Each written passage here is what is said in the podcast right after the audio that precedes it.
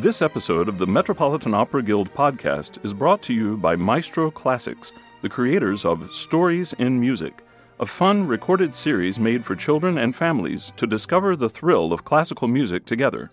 Featuring the London Philharmonic Orchestra, Stories in Music brings over a dozen exciting stories to life with the help of a narrator and colorfully illustrated booklets. From Peter and the Wolf and the Story of Swan Lake to a hilarious bel canto opera called Juanita the Spanish Lobster, these recordings are designed to introduce classic tales, history, and exciting musical performances to children. The Maestro Classic Stories in Music series has won over 50 national awards and garnered praise from parents, grandparents, teachers, and children alike. All Maestro Classic CDs are available at the Met Opera Shop at Lincoln Center and online at metoperashop.org. To learn more, visit maestroclassics.com.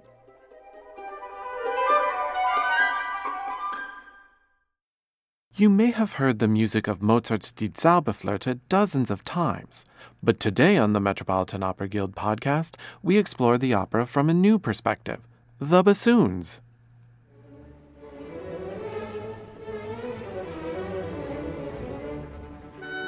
The Metropolitan Opera Guild is dedicated to enriching people's lives through an awareness and deeper appreciation of opera.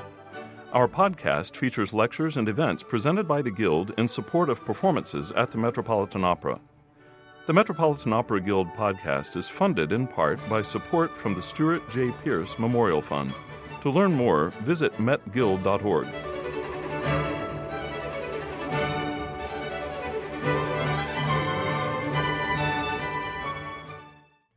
Mozart's Die Zauberflöte is full of memorable moments. While the flute in this opera is particularly magical, a whole orchestra of instruments brings the music to life, each serving a unique and specialized function within the score. I'm Stuart Holt, and today we are pleased to welcome Guild lecturer Naomi Baratera and the Metropolitan Opera Orchestra's principal bassoonist, William Short, to take us on a journey through Mozart's famous work from the perspective of the bassoon. Hello, everyone, and welcome to our episode today. I am very excited to have with me here in our Opera Learning Center the principal bassoonist of the Met Opera Orchestra, William Short. Welcome, Billy. Hi, thanks. Thanks for having me. So, today we're talking about the bassoon, and we're talking about the bassoon within the opera, the magic flute, essentially looking at what is the role of the instrument, what do they do in different parts of the score and different parts of the opera, and get a better sense of the magic flute from the perspective of one particular instrument. So, to start with, I think it's good for us to learn a little bit about the instrument itself and the instrument family so we have some context for what the bassoon actually is before we talk about the music. So, can you talk about how it is constructed, what family it's in, how does it make noise? Sure. So the bassoon is what's called a double reed instrument. And basically, what that means is the sound producing part of the instrument, the, the reed, is composed of two pieces of cane, is what we call it, uh, but it's it's a weed called Arundo donax that starts out looking similar to bamboo, and they're sort of strapped together and they vibrate against each other. You know, with a single reed instrument like the clarinet or the saxophone, you have one piece of cane vibrating against a stationary mouthpiece. With a double reed instrument like the bassoon or the oboe, they're they're two pieces of cane vibrating against each other, and by themselves, the reeds just sound something like this. So, not necessarily a sound that many people would spend money to, to come hear. But when you put it on the instrument itself, it hopefully sounds a little bit nicer. And so the bassoon is the lowest member commonly used in the woodwind family, and therefore it's also the largest. So when you see a bassoon, you see this sort of one long wooden tube, but what you may not realize is that it's actually a tube that doubles back on itself. The sound starts at the reed, travels all the way to the bottom of the instrument, and then doubles back around and goes all the way to the top. So the bassoon itself is somewhere around seven, eight feet long, actually.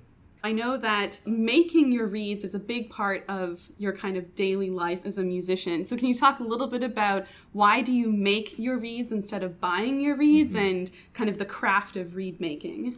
this is this is a subject that I could easily spend several hours talking about, and and with my poor students, I often do. So I'll try I'll try and keep it brief. So the reed is an absolutely essential part of, of the instrument. I'll often say that 60% of my job is showing up with a decent reed because playing on a really bad reed is sort of akin to trying to play a percussion instrument with a wet noodle instead of a stick. It just doesn't work. And so the things that, that the reed can affect are not only the sound quality, but what pitch center you're playing at, the variety of dynamics that you can play at. You know, if you if you ever hear a bassoon go rather than that's more often than not a function of the reed when you hear that right and so on the subject of why we don't buy our reeds reeds themselves are very very specialized not only to the individual player but to the role that player plays and also to the particular instrument that the person is playing on. I play principal bassoon, which means that my primary job is to be very comfortable in what we call the tenor register of the instrument, sort of you know in that in that register of the instrument so it's a priority of me and my reeds that i not have to work too hard there the second bassoon's role is just as important as the principal bassoon's and is just as specialized, but their role is much more about being able to play soft and low and, and in a more supportive vein. It's less about projecting and more about matching. And that requires a very different reed. You know, my colleague who I'm sitting right next to, I couldn't necessarily just trade reeds with in the middle of a show. And, and so they're, they're a very specialized element of the instrument, and I think the overwhelming majority of people would agree that you really have to sort of control that process for yourself. So, how many reeds do you have with you today? Today I have six. And how many are in your kind of normal rotation or arsenal? As many as possible. I'll, I'll tell you that what I what I try to do because playing at the Met kills reeds very quickly. Reeds last you know, for, for a traditional symphony job, maybe maybe a week or two before they start to lose that quality of pitch, the quality of sound, the quality of, of response and, and dynamic range. Here, because the services are, are so long, because performances can, can go can go for such a long time, it kills reeds very quickly. And so the sort of pipeline that I try and maintain is I try to make two reeds a day so 14 a week. And out of those, on average, about one out of six uh, will be of sufficient quality that I feel like I can play them in front of people. So, how long does it take you to make one reed? So it's a process that I start in the summer, actually, uh, when when I have more time to just get sort of this rote grunt work out of the way. Because you you start, or at least I start, from what's called tube cane, which really does just look like a tube of bamboo, and then you go through a series of, of specialized processes to get it to a very exact shape and thickness and stuff to an accuracy of about a hundredth of a millimeter. And so that I try and get out of the way during about a truly awful two week span of the of the summer where I don't really shave and I don't really go out or shower and I just sort of sit at the reed desk all day. But then I don't have to think about it for the next 50 weeks, which is awesome. And then, you know, during during the season to make those those two reeds and to do some preparatory work on on a few more that just allows me to keep on maintaining that process i'll probably spend between an hour and a half and two hours a day making reeds has been what it's been averaging out to lately moving towards the bassoon within the context of the orchestra and within the opera, the opera we're looking at is Mozart's Die Zauberflöte or The Magic Flute. And this is an opera that he wrote towards the end of his life. And this is around the time where orchestras actually looked a little bit different than what we generally see today in uh, symphonic concert music. So there were some instruments that did not exist yet. And so, can you talk a little bit just about the role of the bassoon in a Mozartian orchestra. Yeah, so the stereotype of the bassoon, which I'll freely admit is well deserved, is that it's sort of the clown of the orchestra. And there are certainly moments in this opera where I think we fit that role to a T. But The bassoon can can serve a lot of different functions that we'll certainly explore through this opera. You know, it can serve as the base of a woodwind family sort of chorale. It can play in unison with the violas and cellos and, and add more depth and sort of punch and substance to that sound. It can be a lyrical solo instrument in its own right. So, really, one of the most fascinating things, and Mozart was an absolute master at this, is to explore those varying roles that you can play, that you can step from one to the next to the next, and sort of maximize the, the character and the commitment in each of those different functions.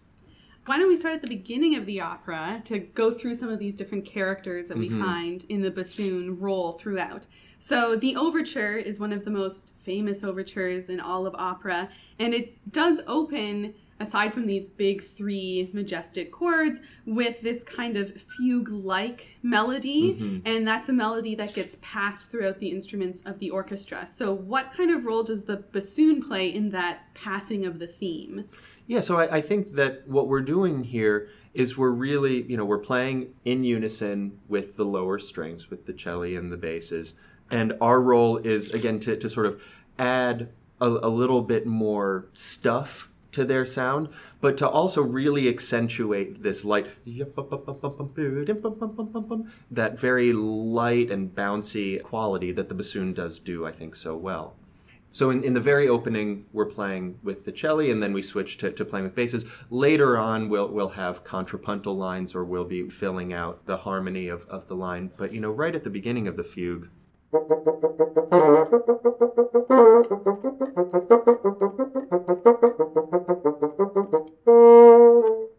then at that point, we're playing in unison with the basses.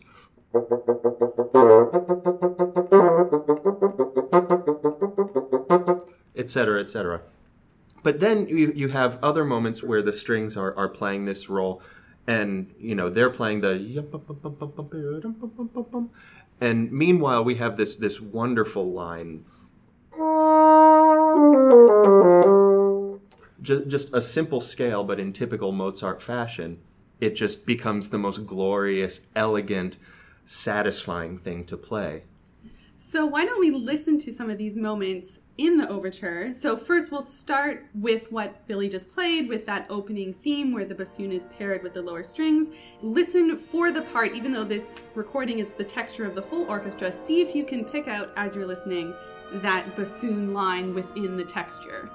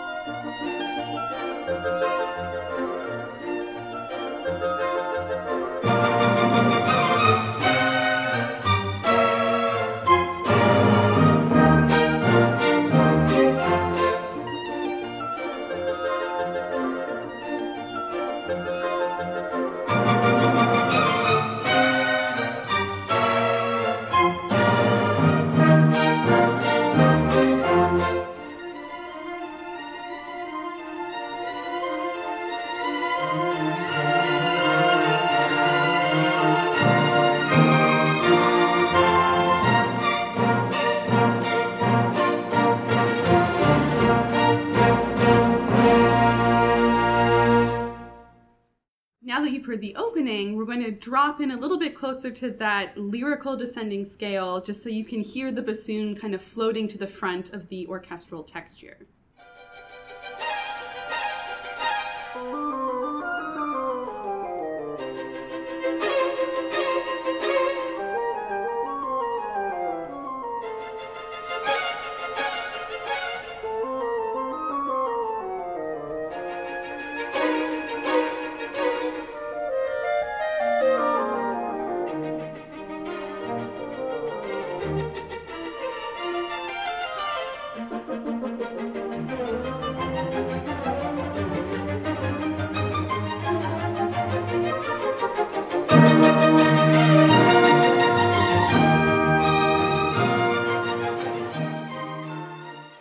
The next aria that comes up that I thought would be really interesting to talk about is the Queen of the Night's first big moment because the bassoon has an interesting role in the orchestra in that particular orchestration. So, can you talk a little bit about this? This is when the Queen of the Night makes her appearance to Tamino and charges him with going to rescue her daughter from Sarastro.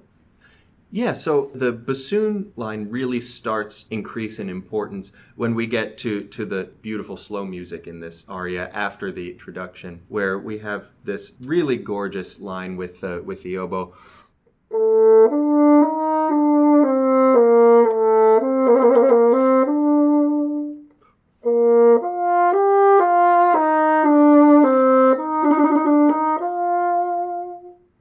And then in another typical sort of changing changing roles moment the oboe drops out and we're just playing this line with the violas that is not the primary line. We're still very much supporting the the singer. We're listening to her but we've got this independent line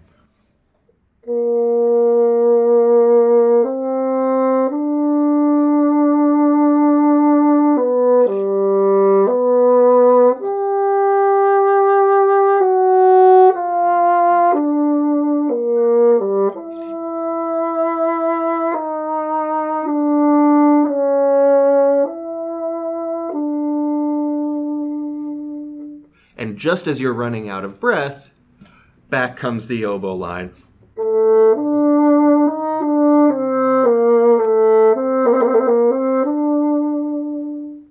And so that's that's what I mean by, you know, we have this constantly shifting role within the orchestra, each of which requires a, a different approach to the expression, right? Where playing with the oboe, we're really not only trying to project our own musical idea out into the audience, but we're trying to do it in a way that supports our colleague sitting right in front of us, the oboe, and matches the singer on stage. Whereas when we're playing with the violas, our goal is is much more to create a beautiful musical line using sort of simpler tools at our disposal where it's much more about just sustaining a simple line with, with a, a, beautiful sound, sort of warm vibrato, but it's not the same kind of heart on your sleeve kind of expression.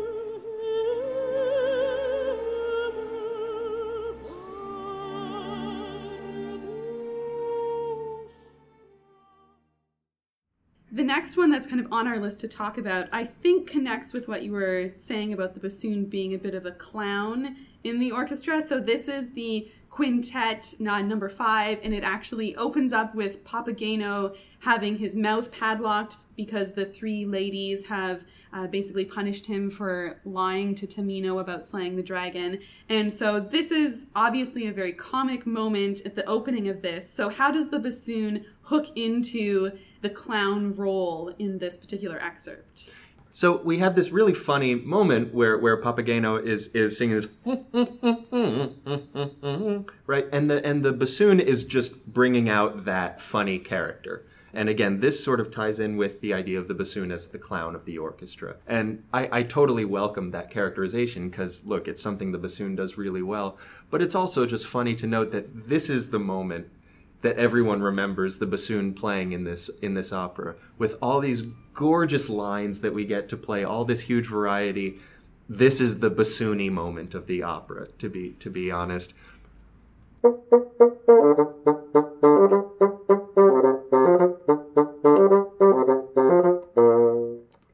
Okay, and this this moment, you know, the the nice thing about playing these staccato passages on the bassoon is that it's really easy, you know, to just play you know anyone could do. So, so the, the, the nice thing about a passage like this is this, this kind of really staccato, really humorous playing is not difficult on the bassoon. Mm-hmm. What we sort of have to look out for in this passage are, are the slurs, actually. The mm-hmm. those those three in particular, all of them sort of don't really want to want to speak, and so it's actually fairly easy to to have one of them not not sound quite so hot. So we have this interesting mix where we can take the, these staccato notes for granted, but we really sort of have to be very careful with our air, with, with our embouchure, you know, our, our lip pressure and placement on the reed to make sure that, that these pairs of notes in between the staccato notes come out nice and cleanly and evenly and characterfully.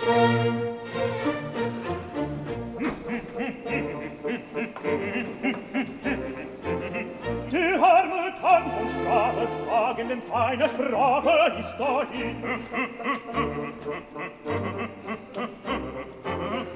Ich kann nicht tun, als dich beklagen, weil ich zu schwach zu helfen bin.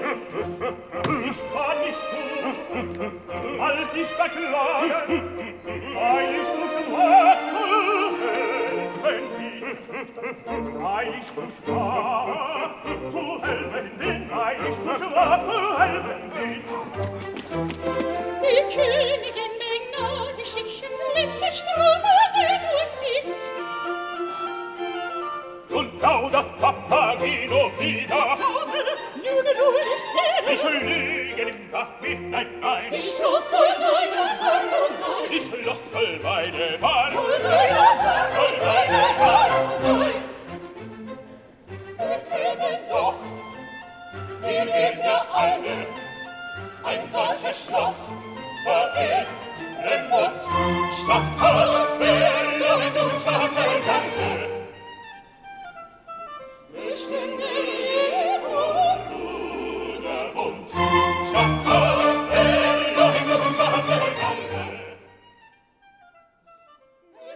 Yeah, so throughout this quintet, we fill a lot of different roles where, you know, we might have uh, a moment that's not particularly interesting on its own, something like.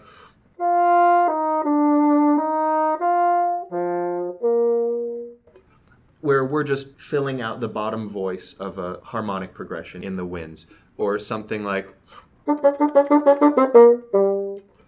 where fulfilling that role of adding a little bit more bite to a string line. You know, throughout we always have this constantly shifting responsibility. You know, one one of my favorite moments in this, just because I can never take it for granted, despite how simple it sounds, is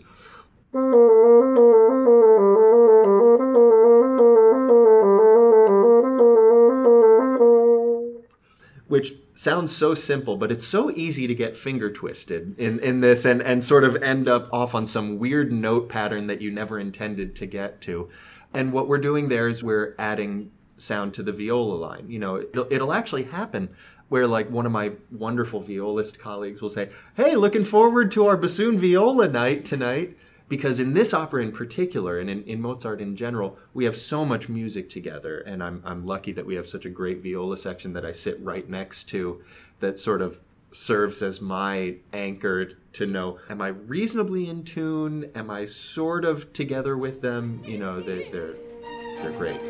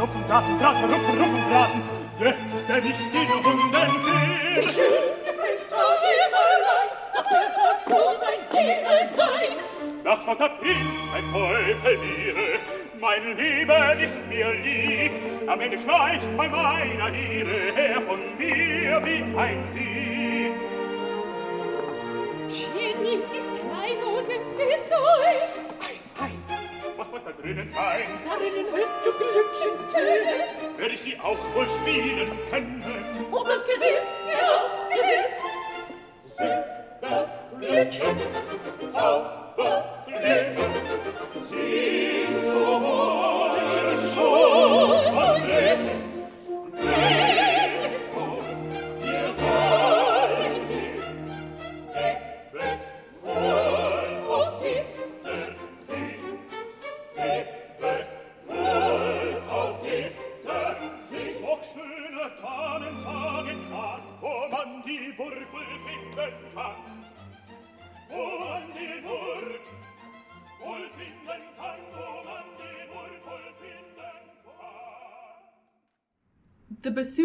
viola, uh, do we have any theories or do we know why that pairing works so beautifully together? I'm guessing a lot of it is pitch range of the instruments match, but is there more to it, do you think, than just that?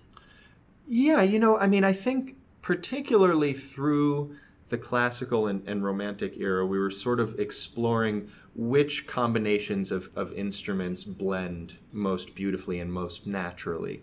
You know, sort of the flute and the oboe blend extremely well. The bassoon and the clarinet blend extremely well. I think the bassoon and the and the viola or the bassoon and the cello blend very well. You know, instruments that occupy reasonably the same range and for whatever reason I'm not an acoustician, but when they are played together well, they sort of create this new third sound where it's not a flute or an oboe, it's a flobo. And it's not a bassoon and a clarinet, it's a clarinoon or or heaven forbid a bassinet.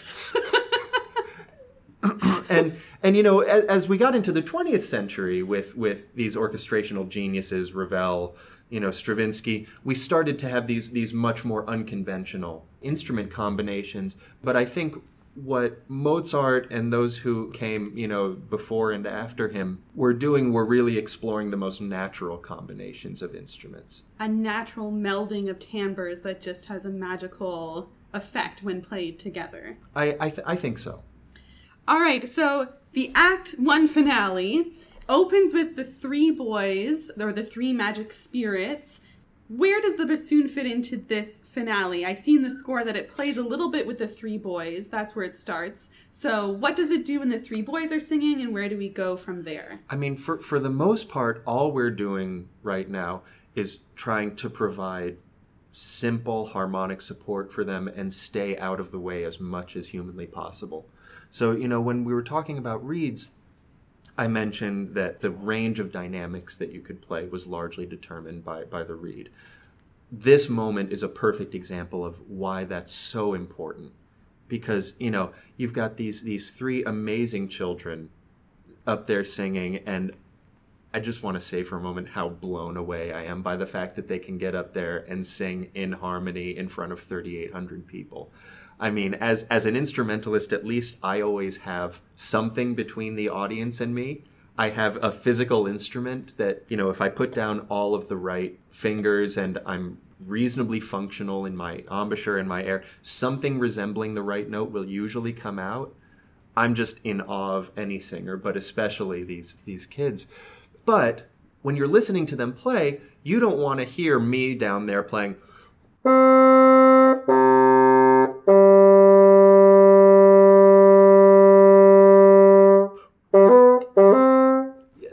That that's not what you paid good money to, to come see that evening.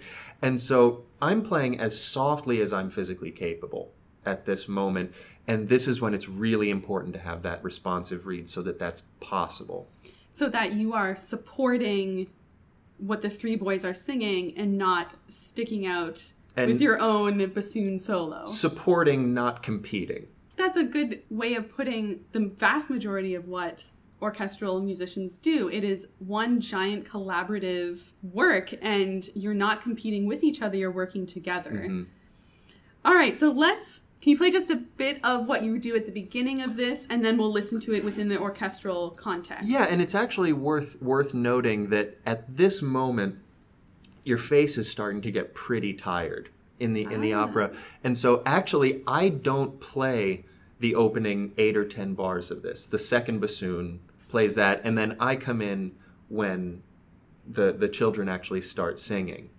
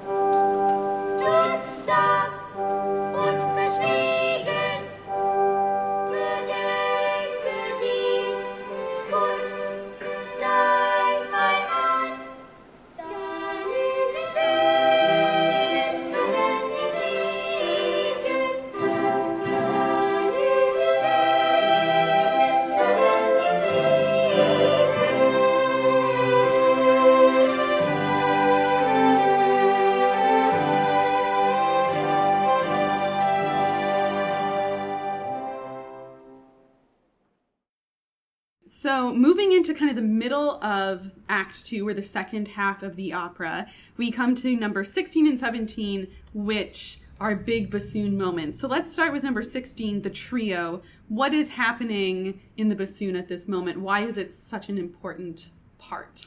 this is this is another moment where where the sort of natural humorous character of the instrument can come out but here it's very quickly juxtaposed with a more lyrical character and i mean this is something that's that's so typical of mozart where in one moment you'll be playing in one character, and then just at the drop of the hat, you have to change character again. So in this case, you have this, and then immediately after, in context, when everything is put together, they form this. And it really requires this immediate adjustment of approach to the instrument. You know, the other thing to note is these little trills, the ba-dum, ba-dum, are very awkward if you use what, what we would call full fingerings. In other words, the natural, you know, if you tell me to play an F sharp, here are the fingers that I would put down on the instrument. And so this passage requires the use of trill fingerings, essentially, sort of fake. I use air quotes with that because I don't really think of them as fake, but fingerings that if you were to play them slowly wouldn't sound so good. So if I play this slowly using what I would actually play in context,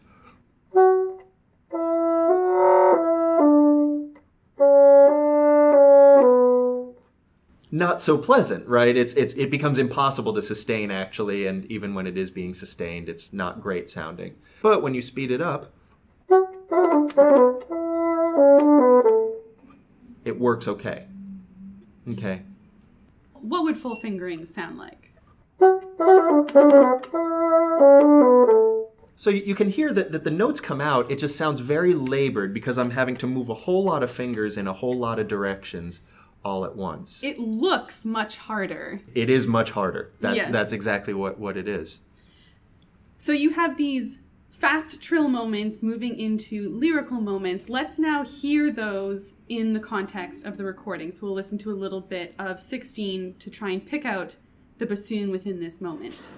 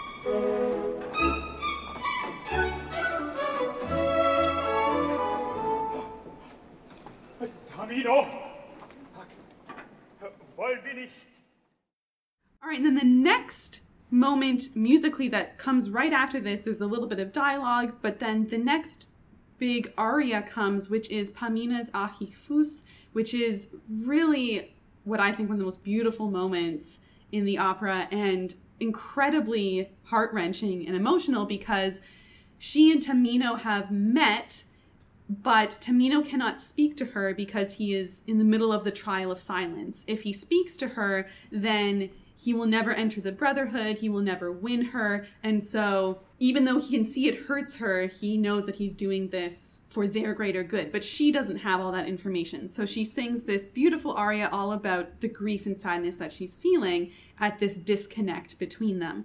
So, what is the bassoon doing in this beautiful moment? Well, for a while, the bassoon is just sitting and waiting and sort of getting slightly more and more and more nervous because you this this is such a glorious aria and it's so sort of spare orchestrationally. There's very little actually going on that you really don't want to ruin the mood by by even sort of the slightest little little mishap. But the, the first entrance of the bassoon is simultaneously, I think, one of the most beautiful and one of the simplest things that we play in the entire opera. It's just this this downward scale with a note at the end that just blends into the oboe entrance.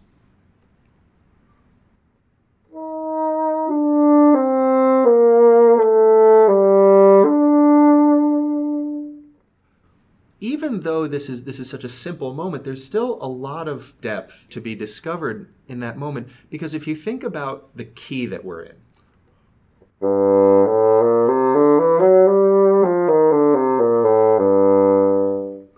This sad G minor. And in G minor, you know, if you think of this G minor chord, that's sort of our home base in this key and in this aria. Well, our first note is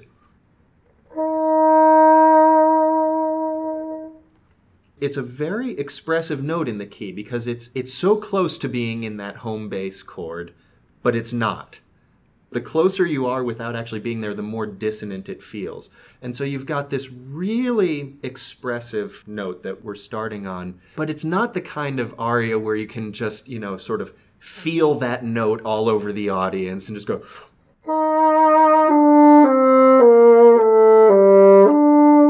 you know, I, I, think playing like that might be a fireable offense in, in some places. What you look for is a way to make it sort of maximally expressive without being in your face, just to sort of reflect what's going on in the plot and how the singer is, is singing it. And then as you go through, you sort of develop dynamically, emotionally. And, and what I try to do here is to move through it rhythmically so that it doesn't get monotonous and almost end up ever so slightly ahead of the string accompaniment just to sort of encourage the direction, the motion through the line.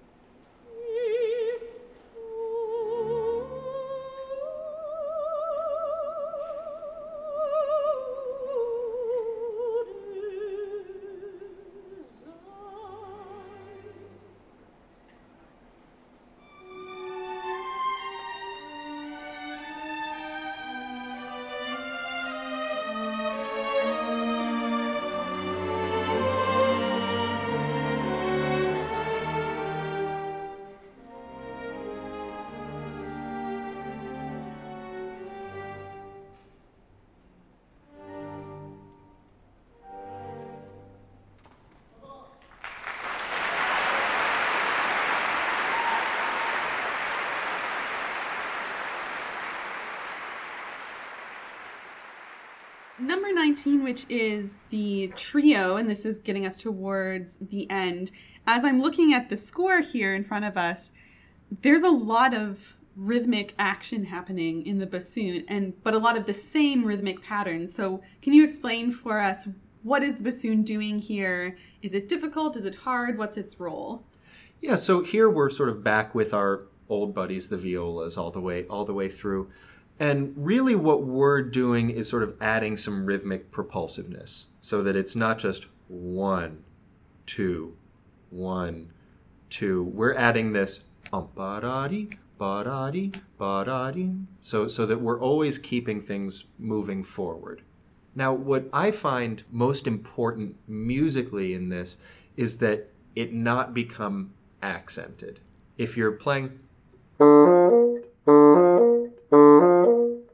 then it completely defeats the purpose of trying to keep things moving because you feel so much weight on every single one of these entrances that it becomes very much about one, two, one. And so my goal in this is to come in on each one of these notes after a rest without an accent and to just sustain the note before the rest very gracefully and uh, right up until the rest so that we really get the sense that even though there are these pauses that the phrase is always continuing.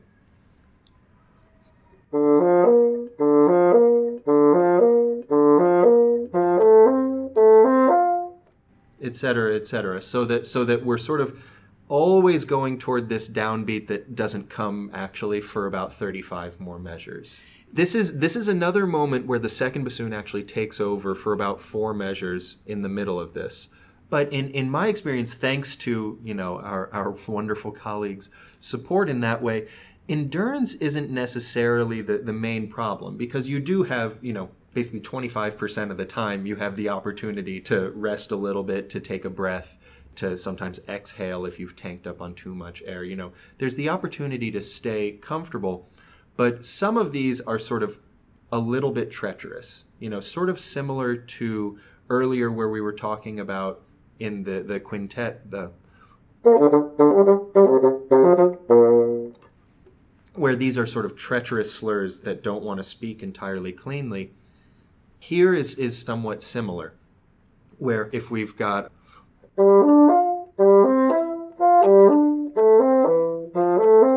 know those are those are somewhat dangerous. And that's sort of what you're thinking before this is man i don't want to screw this up. Because because looking at, at this this long series of notes you sort of see that you have all these opportunities to make one little mistake. But then in the moment you just sort of have to block all that out because it's one of those things where if you think about the entirety of your task it becomes overwhelming but if you just focus three notes at a time technically as opposed to musically where you're thinking much longer term. But if you're thinking three notes at a time, technically it becomes much more manageable. Let's listen to this excerpt, really listen for the bassoon, and listen for what Billy was describing with intentionally avoiding putting accents on the first note of those groups of three in order to keep this feeling of perpetual motion going in the bassoon part. Soll ich dich teuer nicht sehen? Ihr werdet froh euch wiedersehen. Dein Wort und tödliche Gefahren. Die Götter mögen mich bewahren.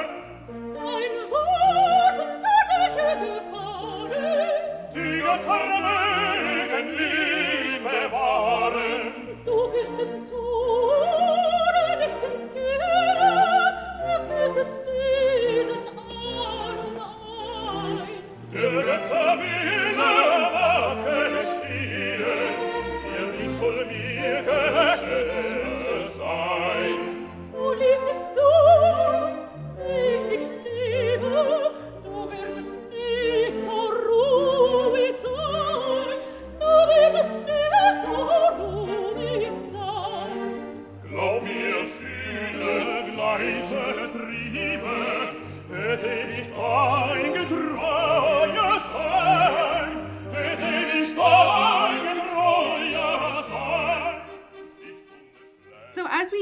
ourselves into the middle of the finale to the whole opera, we're actually picking up at a point that is my personal favorite moment.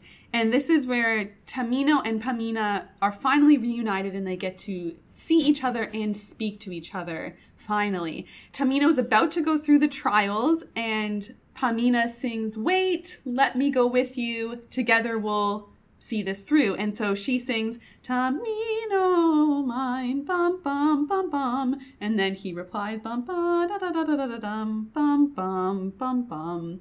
But then it leads into what Billy says is his favorite moment. It is, and and you know, along the lines of what you're saying, this this moment where where Pamina sings this this verse, there are moments I think for all of us where we envy what another performer gets to gets to play or sing. This is this is one of those moments for me where it's just so unbelievably beautiful that that I just I can't say I'm consumed with jealousy because I just enjoy the moment too much, but but it just it strikes me that it must be so satisfying to sing.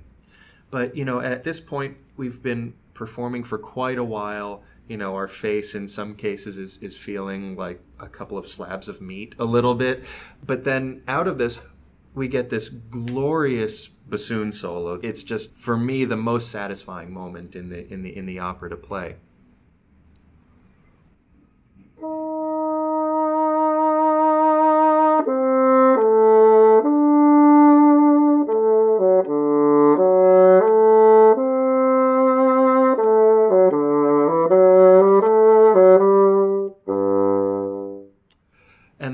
Similarly to that, you know, it's it's a less melodic thing, but actually in this next phrase, the very last note is bassoon alone.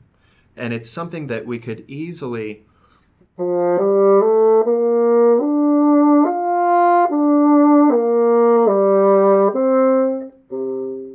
you know, just play that last note gently and and coming away and simply for me, this moment just requires more expression. And so this, this last note sort of maximally expressive in my mind.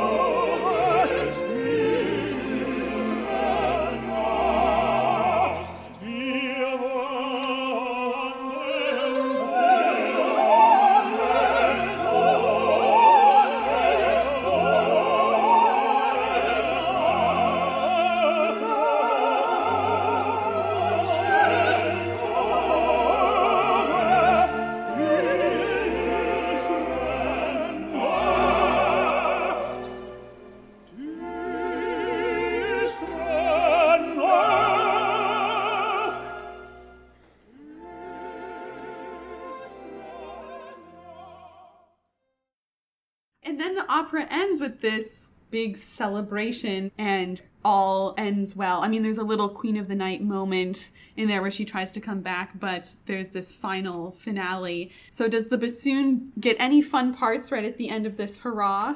Well, near the end actually are two of the more sort of technical moments in the in the bassoon part, you know, where that very opening of the overture, the those turns are, are something that you sort of worry about a little bit from a technical standpoint. I would say the, the other primary ones are, are right here near the end, where in one case you have this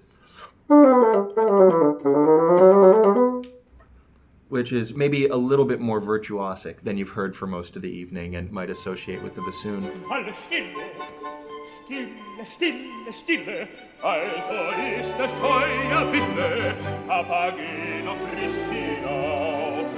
Deinen Lebenslauf. Deinen Lebenslauf. Nun, es sei. Nun, es sei, man eins, zwei. And then we have this really fun little passage with the flute where we play.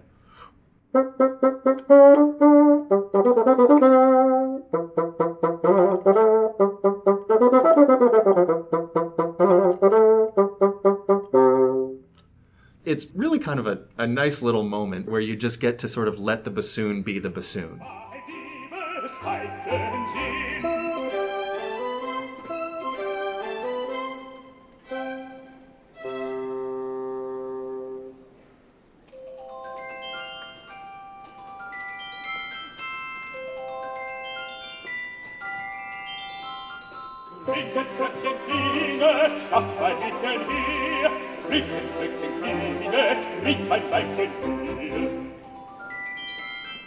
Winget, Löckchen, krieget. Schafft mein Mädchen her, Winget, Löckchen, krieget. Bringt mein Weibchen her, Winget, Löckchen, krieget. Schafft mein Mädchen her, Winget her, mein Weibchen her, mein Freundchen her. We've come to the end of the opera, and what an interesting journey we've gone on going through the score from the perspective of the bassoon, and not just the bassoon part, but also the bassoonist or the bassoon player. So, thank you so much, William Short, for being with us today and sharing with us so much insight into this opera. Do you have anything to share with us about the activities of the orchestra these days? Yeah, you know, uh, we have a website that we update regularly with content similar to this, where we sort of dive deeper beneath the surface into what it's like playing in an opera orchestra, what it's like being at the Met, and you can find that at www.metorchestramusicians.org. We also document activities around the community. We've performed for veterans in the past year. we're actively involved in outreach to local children and just generally spreading the love of music and opera. I could not have said it better. So thank you so much for being with us, and thank you everyone for listening. That was William Short, principal bassoonist of the Metropolitan Opera Orchestra, and Guild lecturer Naomi Barrettara, talking about the role of the bassoon in Mozart's Die Zauberflöte. The Metropolitan Opera Live in HD broadcast of Die Zauberflöte is coming to theaters across the globe this Saturday, October the 14th.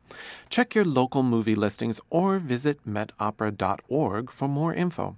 I'm Stuart Holt, and thank you so much for listening.